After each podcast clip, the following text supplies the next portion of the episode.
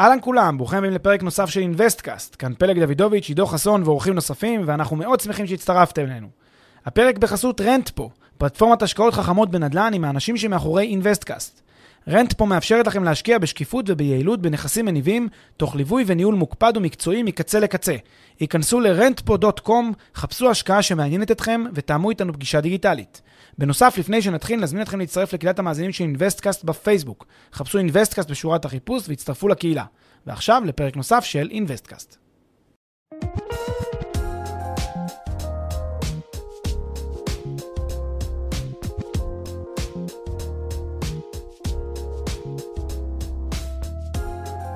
שלום לכולם, אנחנו בפרק מספר 59 של אינוויסטקאסט, והיום אנחנו נבחן את האפשרות להיכנס להשקעות נדל"ן אה, סולידיות בסכומים נמוכים באופן יחסי.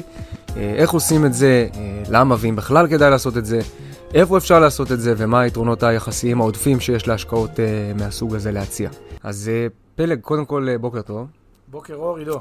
אולי אה, נתחיל בזה שבפרק אה, של היום אנחנו בחרנו לא לדבר על אה, קרנות השקעה והשקעות עקיפות בנדל"ן בסכומים נמוכים, אלא השקעות ישירות בנכס בבעלות, על שם ספציפי עם רישום מסודר בטאבו בסכומים של עד 200 אלף שקל. והשאלה הראשונה המתבקשת שלי היא, למה אתה חושב שמעניין יותר להתמקד באפשרות הזאת על פני האלטרנטיבות? תראה, המציאות מלמדת אותנו שיש למעשה שתי אה, אלטרנטיבות מרכזיות בעולם ההשקעות בנדל"ן. אחת זה השקעה ישירה בנכס, כלומר רישום של נכס על שם, על שם המשקיע, והשנייה זה השקעה עקיפה, הנכס לא נרשם על שם המשקיע, זה השקעה פיננסית, זה לא השקעה בנדל"ן, זה השקעה באיזושהי חברה שמשקיעה באיזושהי פעילות, אולי נדל"נית, אולי אחרת, אבל בסוף זאת השקעה פיננסית לכל מובן uh, שהוא, ולכן גם חל על ההשקעה הזאת uh, חוק ניירות ערך. עכשיו, uh, כמו, כמו שחל כל השקעה פיננסית. עכשיו, קו שאנחנו שמים לב שחברות שנותנות שירות של מסוג השקעה פיננסית, כן, מסוג של קרנות, הקו הוא קו בדרך כלל של השקעה יזמית, ממונפת. יש לזה סיבות, כלומר, כי אין הצדקה כלכלית עבור החברות שמגייסות את הכסף לעשות את זה באפיק אחר, באפיק שהוא סולידי. אה, כי הרווח שלהם מתבטא מתוך, ה, מתוך החלק הגדול, שהוא החלק ה, כן, העסיסי לכאורה, שם הרווח שלהם. ולכן הקו שהן הולכות אליו הוא קו יזמי, ממונף, אה, והשקעות שהן אה, השקעות קשות. עכשיו, צריך להבין, אנחנו לא מדברים פה על uh, משקיעים uh, מוסדיים, משקיעים כשירים, משקיעים גדולים שנכנסים ל, ל, ל, לקרנות מהסוג הזה. זה עוד אפשר להצדיק באיזשהו מובן. כי כשיש לך עשרה מיליון שקל, אז לשים uh, 200-300 אלף שקל באיזה קרן יזמית, אני יכול לקבל את, ה, את הקו. כשמדובר ב-200-300 אלף שקל אחרונים של משפחה, זוג, שאתה יודע שזה באמת הכסף האחרון שלו, לצד כמה, כמה עוד uh, מאות אלפי שקלים בודדים בחסכונות, שזה, ו, ו, או, או בית שיש להם, אז כשזה השקל האחרון שלו, לשים את זה בהשקעה ממונפת, עתירת סיכון, עם סיכוי של 1 ל-5, 1 ל-6, שהכסף הזה לא חוזר, בממוצע סטטיסטי, זה משהו שהוא לא מתאים בעולם ההשקעות, אבל אתה יודע, החוסר ההבנה של הרבה משקיעים מושך אותם דווקא לאפיקים האלה. מה שאנחנו חושבים זה שאם יש לך 200 אלף שקלים, הקו שאתה צריך ללכת עליו זה בדיוק 180 מעלות מהקו הזה. ללכת לאותן השקעות שהן מתגמלות אותך מאוד, הרבה פעמים יותר טוב מאשר ההשקעות היזמיות והממונפות, מתגמלות אותך מאוד, אה, אבל הן אה, בקו הסולידי, והדרך לעשות את זה היא באמצעות השקעה ישירה בנכס, אה, בבעלותך, עם כל מה שנלווה לדבר הזה.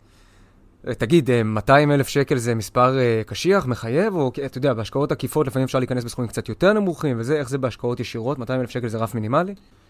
אז כן, כמובן שיש אפשרויות אה, להשקיע גם בסכומים אה, נמוכים יותר מ-200 אלף שקל, אה, הרבה אפשרויות כאלה. אני אתן שתיים. אפשרות אחת זה לקנות את הנכס, אה, נניח בשלב הבנייה, מיזם, שפורס את התשלומים ככה שאני משלם לו 40 בשנה הראשונה, 60 בשנה השנייה, או 30-70 או 20-80, דברים מהסוג הזה. אז אני שם, תחשוב, 200 אלף שקל, 250 אלף שקל עולה הדירה, אני צריך לשים בסביבות ה-60-70 אלף שקל בשנה הראשונה, את היתרה אני צריך לשים אה, לקראת המסירה, זה אומר במילים אחרות שאני רק, רק 60 אלף, 70 אלף שקל צריך לשים, אם אני מתכנן למכור את הנכס לפני שאני אה, מקבל את הדירה מה, מהיזם. ואז בפועל ההשקעה שלי היא רק 60-70 אלף שקל. זאת אפשרות ראשונה. ואפשרות שנייה זה אה, להסתכל על זה, באמת, אתה יודע, כשאתה קונה אה, נכס לא במכה, לא בתשלום אחד, אלא בפעימות, בתשלומים, לאורך תקופה, אז בפועל הסכום שאתה משלם הוא לא כל הסכום במכה אחת. וזה שונה למשל מקרנות או מכל מיני אפיקים אחרים, או מנכס שאני קונה אותו מיד, שאת כל הכסף אני שם בפעימה אחת ביום הראשון. אגב, כתבנו על זה גם איזשהו אה, פוסט מאוד חשוב אה, בקבוצת המאזינים של אינבסטקאסט, שבאמת הסברנו שזה לא רק אה, במובן התזרימי, שיש לי את הכסף להשקיע בסכומים יותר נמוכים בזכות העובדה שיש לי מפל תשלומים, אלא יותר חשוב, במובן הפיננסי. יש יתרון אדיר בפיצול הזה של התשלום לאורך תקופת ההקמה של הפרויקט, לאורך תקופת הבנייה, ולא במכה אחת, לא בפעימה אחת, זה משפיע על התשואה בצורה דרמטית. יכול להפוך תשואה מ-8% ARR ל-12% ARR, רק בגלל העובדה שפרסתי את זה לשנתיים. יפה, ואנחנו מדברים פה אבל על נכסים ב-200 אלף שקל, וכאילו, אתה יודע, זה דבר שקל ופשוט למצוא. אה, מה, מה, איפה מוצאים דבר כזה? נדל"ן חו"ל. בשביל זה אנחנו לא מת, מתמקדים אה, בשוק הישראלי, ואני חושב שהרבה אנשים כבר מבינים, אה, בטח המאזינים שלנו, שעולם ההשקעות אה, הוא לא עולם אה, של ישראל. אנחנו לא חיים רק ב, אה, בעולם שמוגבל רק לגבולות המדינה. במובן הזה אנחנו יכולים להשקיע במוצרים, באפיקים, בנדל"ן, גם בחו"ל, בלי בעיה בכלל. אה, כמובן, אנחנו צריכים את המיומנות הבסיסית, אבל למצוא את, את האנשי מקצוע שידעו לעזור לנו בזה, אבל אנחנו יכולים לעשות את זה מרחוק, בלי בעיה, ויש לנו את האפשרות. ולכן אם הנדל"ן בארץ יקר, והוא יקר, והוא יקר כי אנחנו מכירים את המספרים בחו"ל, הוא יקר ברמה מוגזמת, ברמה שאפילו אפשר להגיד לא מוצדקת. אה, אז, אז כשהוא יקר פה, אז אפשר בהחלטה פשוטה להעביר את הכסף לחו"ל, להשקיע שם ולהיות אה, רגועים ובסבבה, כי באמת שההזדמנויות... קיימות, רק צריך לקחת את הצעד. אז אולי בטח, תכף אה, תרצה בטח להיכנס לשאלות של למה בארץ, כן, המחירים, כמו שאמרת, כן מצדיקים את עצמם, לא מצדיקים את עצמם, בטוח שהם גבוהים, אבל האמת היא שבסכומים של 200 אלף שקל, לפחות עם, עם איזשהו מימון, אפשר לקנות נכס בארץ, לא יודע מה, דירת 40 מטר בשכונת הדר, בחיפה, משנות ה, לא יודע, 60, אפשר לקנות בחצי מיליון, אני מניח, אתה מביא 200 ועוד 300 מהבנק וקונה. למה אתה חושב שהדבר הנכון לעשות, אה, כן, בהתחשב במצב השוק היום, לעשות את זה בחו"ל? משתי סיבות. סיבה ראשונה היא, בראש ובראשונה, אני חושב, תראה, זה, זה אותן שתי סיבות שאנחנו חוזרים בעצם למה אני משקיע. אני לא משקיע בנדל"ן כי אני רוצה להרגיש טוב עם עצמי. זו לא הסיבה שאני משקיע, ולכן אני אשקיע בחיפה. אני משקיע בנדל"ן כי אני רוצה שהכסף שלי יעשה כסף. זאת המטרה. להגדיל את ההון שלי ולקבל כסף. ולכן אני צריך, השאלה שלך צריכה להיות השאלה הבאה. האם מכל העולם כולו, שכונת הדר בחיפה זה המקום הכי טוב עכשיו בעולם להשקיע? והתשובה היא לא. זאת אומרת, מתנצל ממי שגר בשכונת הדר בחיפה, אני, השכונה יכולה להיות שכונה מצוינת לגור בה. להשקיע בה היא כנראה לא שכונה מספיק טובה. למה? כי יש אלטרנטיבות טובות יותר. באיזה מובן הן טובות יותר? משתי, משני המובנים הבאים. אחד, זה התשואה השוטפת. אפשר לקבל תשואה שוטפת הרבה יותר גבוהה, למעשה פי שלוש, פי ארבע, בשוק אחר עם אותה רמת סיכון. שתיים, עליית הערך שצפויה. עליית הערך שצפויה יש שווקים שנמצאים בצמיחה הרבה יותר מישראל, אף על פי שישראל גם עולה בסדר. אפילו ראינו לאחרונה נתונים שישראל עוד קצת עולה, איזה 2-3 אחוז בשנה, זה בסדר. אבל יש שווקים שעולים 10 אחוז בשנה, 12 אחוז בשנה. אז עכשיו השאלה היא, האם אני משקיע אה, כי אני רוצה להרגיש טוב עם עצמי, שיש לי דירה פה, קניתי בכל זאת דירה בארץ, או שאני רוצה להשקיע כי אני רוצה יותר כסף. ואני חושב שרוב המאזינים שלנו מבינים שהחשוב זה שהכסף יעשה כמה שיותר. אנחנו בסוף חיים פעם אחת, רוצים לנצל את המשאבים שלנו עד תום, לחיות כמו שצריך, לחיות טוב, ולא לעשות את זה רק כי אני רוצה להרגיש שיש לי פה דירה בארץ. אה, מה גם ש... אתה יודע, יש הרבה מאוד אה, דברים שנלווים לרכישה, לרכישת נדל"ן בארץ, אם יש לי דירה, אז יש לי מיסי רכישה, שכשאני אה, קונה בחו"ל, אם אני עושה את זה נכון ועושה את זה חכם במדינות רלוונטיות, המיסים האלה כמעט לא קיימים או שהם בשיעורים יחסית נמוכים, ואז במובן הזה אני מצליח להגיע לתשואה, תשואת IRR נטו, הרבה הרבה הרבה יותר גבוהה מאשר פה בישראל. טוב, אז אתה שולח אותנו לחו"ל, אבל מה לגבי הניהול, איך זה עובד? הרי אני אתה יודע, צריך להתקשר עם אה, עורכי דין ונוטריונים ולדבר עם רשויות ולא יודע, לנהל עבודות גמר אם צריך ולהיות בשליטה על הבנייה אם אנחנו מדברים על דירה חדשה. ולרשום בטאבו ולהשכיר ולתקן ולהחליף ולמכור, אז ברור שאף אחד לא מסוגל לעשות את זה מרחוק בעצמו בצורה יעילה, וברור מצד שני שבשביל זה קמו חברות ניהול, אבל עדיין אני צריך לסמוך על אנשים מרחוק שיעשו עבורי את העבודה הזאת כמו שצריך. מה, זאת הדרך? ככה זה עובד? תראה, בוא נחלק קודם כל את, ה, את סוגי השירותים שאפשר לקבל אה, מה שאתה ציינת, כן? לשלושה סוגים, אה, לשלושה סוגים של שירותים, כן? הדבר הראשון שאפשר uh, להתייחס אליו זה נושא של uh, ניהול הרכישה, או התיווך פלוס ניהול בתקופת הרכישה. זה בעצם uh, אותו גורם שמנהל, uh, מתכלל את נושא הרכישה של הנכס, בין אם זה גורם אחד, בין אם זה מספר גורמים. זה יכול להיות המתווך, שבעצם אני מפנה אותו, מפעיל אותו, כדי שימצא לי את הנכס שאני רוצה להשקיע בו. אותו מתווך או גורם אחר יכול לתת לי גם שירות של ניהול הרכישה, כלומר, אה, שירותי עריכת דין, שירותים אה, ייעוץ מס, שירותים אה, נוספים, אגרות, לשלם, כל מיני דברים שאני צריך לעשות, דיווחים. הוא בעצם מתפעל גם את הדבר הזה, אז יכול להיות שגם את השירות הזה הוא נותן לי. אבל כמו שאפיינת נכון, והרבה מבינים גם, מה בסוף אני אעשה עם נכס? אני רוצה להפעיל אותו, אני רוצה שהנכס יתחיל לייצר לי הכנסה. אז מה אני, אני צריך בעצם אחר כך עוד שירות. ומה השירות הזה? השירות הבא זה שירות של ניהול הנכס.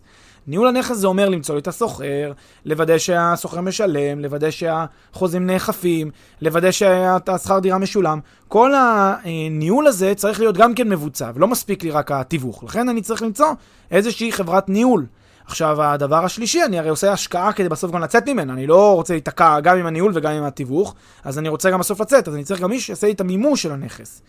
עכשיו, אה, המימוש של הנכס זה גם שירות, שאני צריך עוד פעם מתווך שימצא, קונה ו- וימכור לו את הנכס הזה במחיר שאני רוצה וייתן לי רווח. כל הדבר הזה אה, מצריך ממני הרבה מאוד התעסקות. ולמעשה, כל הדבר הזה ניתן לפתור אותו. איך? באמצעות חברות, שזה מה שהן עושות, את אותה אופרציה, את אותו שילוש של אפשרויות. אה, אני אציין, כן, את InvestMart כפלטפורמה שעושה את זה, אבל זה, זה אופרציה אה, שלמה שעושים אותה מקצה לקצה. המשקיע למעשה לא צריך להתעסק בשום דבר. מבחינתו, הוא אפילו לא צריך לצאת את גבולות ישראל, הוא יכול להישאר בארץ, ודואגים לו לנכס הזה מרחוק. כמובן שאת כל ההחלטות המהותיות הוא מקבל והוא מחליט והוא בוחר, אבל את כל הניהול, את ה-day to day, את הדאגה לזה שישלמו לו, את בחירת השוכרים, איתור השוכרים והניהול והמקצוענות בניהול, את זה אינבסטמרט עושה בשבילו, ואז גם במובן הזה, הנה, פתרת את, ה, את המטרד הזה שבעצם בלנהל נכס מרחוק, אה, על, על, על, על הצרכים שיש לזה.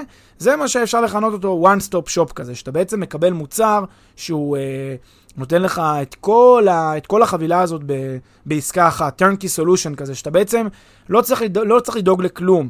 הכל דואגים לך, הכל מסדרים לך, ולא רק זה, גם באיזשהו מובן אה, מאפשרים לך את היכולת לשלוט ולהחליט, כי הנכס הוא שלך.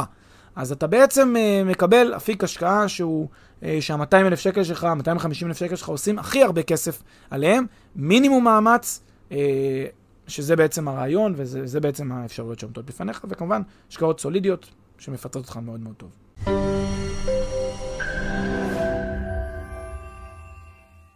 הפרק בחסות מחירון פרופדו, מחירון הדירות של ישראל. מחירון הדירות המקיף והמתקדם בישראל, המאפשר לכם לגלות בלחיצת כפתור מהו המחיר של הנכס. והכל בחינם. חפשו בגוגל מחירון פרופדו או מחירון הדירות של ישראל.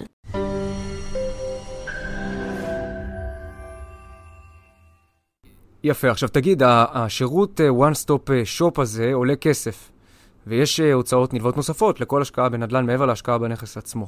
אז למה בעצם ללכת על נכס בסכום נמוך? הרי האלטרנטיבות של נכס במחיר נמוך הן רכישה ישירה של נכס יקר יותר, או לחילופין רכישה דרך קרן פרטית או ריט שמפזרות את העלויות ההיקפיות בין כולם.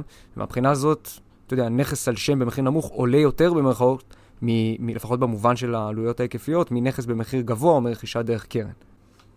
אוקיי, אז השאלה שלך בעצם מתחלקת uh, לשניים, uh, ואני אענה לכל אחד מהם בנפרד. החלק הראשון זה בעצם שנכס שעולה מעט, אז העלויות ההיקפיות שלו uh, מהוות חלק גדול יותר מאשר uh, סך הנכס, סך ההשקעה, ואני מסכים, ובלבד שאתה משלם מחיר שבאמת uh, משקף את, ה, את uh, שווי הנכס. אבל מה אם אני אגיד לך שבמסגרת שירותים של חברות מסוימות, ושוב אני אגיד InvestMart, אתה לפעמים מקבל הנחה על מחיר הנכס. ואז אתה בעצם משלם מצד אחד מחיר שהוא נמוך מהמחיר שמוצע לכל קונה, אבל מצד שני אתה משלם את דמי הניהול, וככה אתה בעצם אה, נמצא באותו, באותו קו עם כל קונה אחר, רק שלך גם יש שירותי ניהול מלאים, שמתכללים לך את העסקה מקצה לקצה.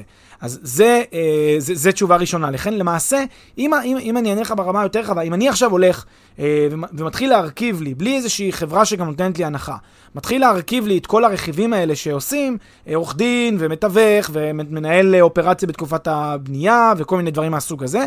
אם אני הולך עכשיו ומרכיב את כל הדבר הזה ומשלם את מחיר השוק של הנכס, אני אקבל, אה, ככל הנראה, אה, אני מתחיל במינוס 6, מינוס 7 אחוז על ה...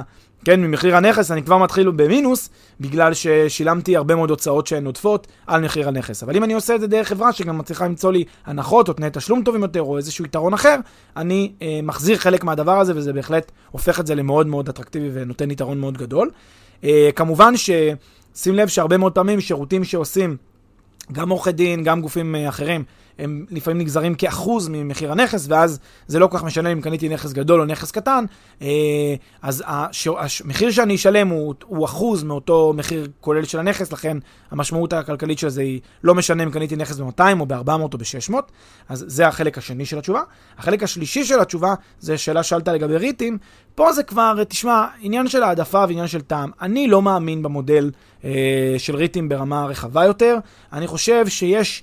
אה, והתשואות מדברות בעד עצמן, כן? אני רואה שהתשואות הן יחסית אה, לא גבוהות.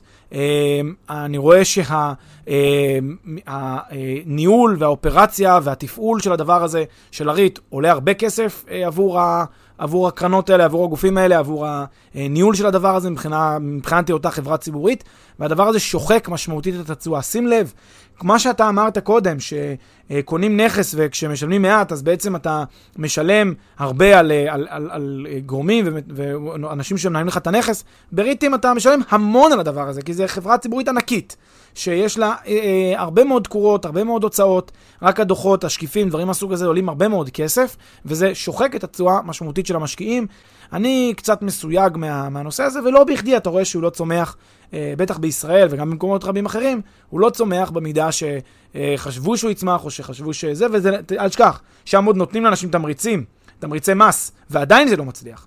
אז זה מראה לך באיזשהו מובן שזה לא מודל שיש לו, לדעתי לפחות, אה, יכולת קיום אה, ארוכת שנים או ארוכת טווח, אה, אולי במספרים הקטנים, כן. כן, יכול להיות כחלק מתמהיל של השקעה פיננסית רחבה יותר, כן, מן התמהיל של מניות, של אה, קרנות ריט, של איגרות חוב כאלה ואחרות וכולי. אה, אבל כאלטרנטיבה, אתה אומר להשקעה בנכס אחד בנדל"ן, אה, יכול להיות שזה לא מצדיק את עצמו. כן, נכון, בדיוק. אוקיי, אז בוא תגיד לי בדיוק, בוא נעשה צעד צעד, יש לי 200 אלף שקל להשקעת נדל"ן, מה אני צריך לעשות איתם? אוקיי, אז הקו חשיבה מתכתב עם פרק אחר שעשינו לפני כמה שבועות, שנקרא מה אסטרטגיית ההשקעה המומלצת. אה, לא נחזור עליו, אנחנו ממליצים לפנות, אה, לפנות לשם. אה, אבל אם אני אנסה רגע לסכם את הרעיון, המטרה היא שאותם 200 אלף שקל, שהם הבסיס שיש לי אותם היום, אני רוצה להגדיל אותם וכמה שיותר, אבל גם בהתחשב בעובדה שאני לא רוצה לאבד אותם, אני לא רוצה להיכנס לפרויקט יזמי עתיר סיכון שלא מתאים לי. במיוחד אם זה הכסף האחרון שלי. לכן אני צריך להיכנס להשקעה שהיא השקעה סולידית. והשקעה סולידית בנדל"ן זה השקעה בדירת מגורים ב, ב, ב, ב, ב, כן, אתה יודע, שיא הסולידיות שיכול להיות בנדל"ן זה דירה, אה, כשאנחנו מבינים שההשפעות השוקיות הרחבות אה, משפיעות בשוליים על המחיר של הדירה הזאת. הדירות, אה, אני לא אומר שהם תמיד המחיר שלהם עולה, אבל אה, ככלל אצבע נדל"ן, הוא אה, השקעה סולידית ויציבה, שזזה מאוד מאוד לאט, מתכתב עם מה שאמרנו, שכדאי לקנות בשווקים שהם צומחים ועולים, ואז אתה גם מגדיל את הסיכוי שאתה תמשיך לעלות אה, עם השוק. לכן, מה שהייתי עושה עם אותם 200 אלף שקל, הייתי בעצם מחפש נכס להשקעה. לדעתי, ואנחנו חוזרים על זה גם כן, רצוי נכס בתקופת הבנייה, נכס חדש. אם אני משקיע מרחוק, אני לא רוצה להתעסק עם בעיות ובלאגנים שעשויים לקרות כן, לנכס הזה, פתאום מטילים עליי איזושהי, אה, מלא הוצאות שלא ציפיתי, בגלל איזושהי בעיה בצנרת, בגלל דליפה, בגלל שאני לא מצליח להשכיר את זה, אלף ואחת תקלות. אני מעדיף לקנות נכס חדש עם אחריות של יזם, ליהנות מבנייה שהיא בנייה שמשביחה את הנכס מעצם, מעצם הסיום שלה, ליהנות מעליית ערך שגלומה בנכס, ליהנות מדמי שכירות שהם טובים. כל זה לחפש את אותם שווקים שבהם התשואות הן תשואות אטרקטיביות, תשואות שהן תשואות שמפצות אותי כמובן על רמת הסיכון שאני נושא בה שהיא נמוכה, אה, וגם הן תשואות יפות בפני עצמן, אנחנו מדברים כבר על תשואות של, אתה יודע, 10, 8, 12 לפעמים אחוז, אבל לכוון לאזור ה-6 עד 8 אחוז נטו, זה לחלוטין אפשרי, גם ב-200 אלף שקל, אה, תאמינו או לא. אה, ו- וזה מה שהייתי עושה, הייתי מתמקד ב- בסקטור הזה של ההשקעות, לא מנסה, שוב, זה מאוד מאוד חשוב, לא מנסה להתפתות ולקצר את התהליכים, אלא הולך על משהו שהוא אה, אה, כמה שיותר סולידי וכמה שיותר יציב, כדי שאני לא אצטער אחרי זה, אה, ולקבל משהו שמאפשר לי... אה, אה, בכל זאת אה, מתגמל אותי מאוד יפה על הכסף שלי ומגדיל את ההון שלי בתקופת זמן אה, יחסית לא ארוכה. אה, ואז בעצם אני אה, מאפשר לעצמי להפוך את ה-200 ל-300 ואת ה-300 ל-600 ואת ה-600 ל-900 והכל בתוך מספר שנים. הדברים האלה בהחלט, אה, זה בסוף מה שאני רוצה. אני רוצה לצד המשכורת שלי, לצד ההכנסה, לצד הפעילות השוטפת שלי, בעצם להפוך כמה כס, קצת כסף שאספתי מהצד, להפוך אותו ל, ל, ל, לנכס עם הרבה מאוד דרך עבורי בטווח הרחוק, וזה לדעתי המטרה של כולנו. טוב, אי אפשר לסיים את הפרק הזה בלי מינוף. מה, ברכישת נכס אה, על שם, בחו"ל, בהיקפים כאלה, אפשר לקבל מימון? כן, אז לגבי נושא המינוף, אה, זאת בהחלט אה, שאלה מעניינת וחשובה. צריך תמיד לקחת את, ה, את שני הצדדים של המשוואה, לשים אותם ביחד על אותו משקל, ולחשוב מצד אחד יש בכל הלוואה סיכונים שאני לא אצליח לעמוד בהחזרים, שאני אהיה אה, חדל פירעון, שיקרה איזשהו משהו, אי יציבות בשווקים, ואז אני צריך לחשוב על הסיכונים שקיימים כשאני לוקח מינוף. מינוף לא בא בחינם, יש לו סיכונים וצריך להבין אותם. מצד שני, אם יש לי אה, הלוואה בתנאים נוחים, טובים מהבנק בישראל, ואני תכף, תכף אגיד את האפשרויות, אז אני חושב שכדאי לשקול אותה. אה, זה יכול להיות הלוואה של ממש מלוא הנכס, 100-200 אלף שקל לצורך העניין. אה, זה יכול להיות רק חלק מהסכום, אה, וצריך לבדוק את אותם, את אותם, את אותם אפיקים, אותם מכשירי הלוואה, שבהם הריבית על ההלוואה היא נמוכה באופן יחסי, בוודאי בהשוואה להחזר. ושהרמות סיכון אני יודע לעמוד בהם, ושאני לא, לא אמצא את עצמי מצב שבו עכשיו אה, אני נכנס פה לאיזה דיפולטים מול הבנק, כי זה לא המטרה. המטרה היא שההשקעה היא תהיה השקעה אה, שאני אה, רגוע בה, שלם איתה, לא מכניס את עצמי להרפתקה פיננסית עכשיו, רק בשביל, אה, רק בשביל להגיד יש לי נכס, זה לא המטרה. אז, אז מצד אחד, כן לקחת בחשבון את הסיכונים שקיימים בהלוואות, מצד שני, אה, בהחלט אה, לבדוק אה, אפיקים, אה, שעכשיו אני מיד אגיד אותם, שנותנים לנו אה, הון זול יחסית, בתנאים נוחים יחסית, ובאמצעותם uh, לקנות uh, נכסים כדי uh, ש- שנותנים תשואה הרבה הרבה הרבה יותר גבוהה מאשר הריבית שאני מחזיר uh, לבנק. דוגמאות? אז יש uh, שתי דוגמאות, uh, אני חושב, uh, בארץ שהן פשוטות. אני אגיד מילה לגבי משכנתה בחו"ל, אז כמו שאנחנו אומרים, הרבה פעמים קשה מאוד לקבל משכנתה בחו"ל, גם לא תמיד אטרקטיבי, לכן אני שם את זה בצד. המשק... המשכון שאני מדבר עליו בארץ זה למשכן נכסים שיש לי כאן, וזה יכול להיות שני סוגים של נכסים. נכס אחד זה, אתה יכול לדבר על... קרן השתלמות או קופת גמל, אני יכול בעצם ללכת לבנק, לשעבד לטובת הבנק את הזכויות שלי מקרן ההשתלמות ומקופת הגמל, ובעצם uh, לקבל uh, נניח 80% uh, מהשווי של הקרן, uh, שזה יכול להיות לפעמים ה-100-200 אלף שקל האלה שאני צריך בשביל לקנות את הנכס, uh, בתנאי מימון מאוד מאוד אטרקטיביים, uh, ואז במצב כזה הריבית שאני משלם לבנק היא נמוכה, היא יכולה להיות מאוד נמוכה.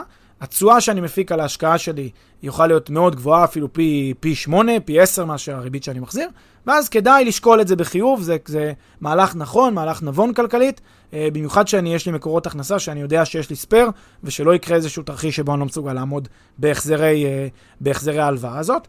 אז על חשבון קרן השתלמות, על חשבון קופת גמל, זה בהחלט אה, משהו שאפשר לקחת אותו בחשבון והוא טוב. אה, והאפשרות השנייה זה לעשות refinance אה, או מחזור של משכנתה קיימת.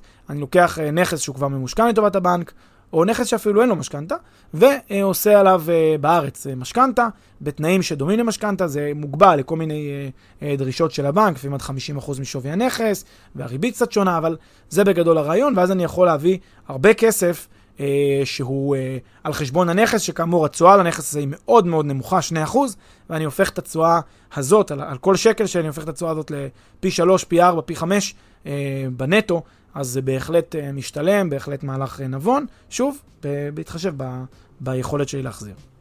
תודה, פלא. תודה רבה, עידו.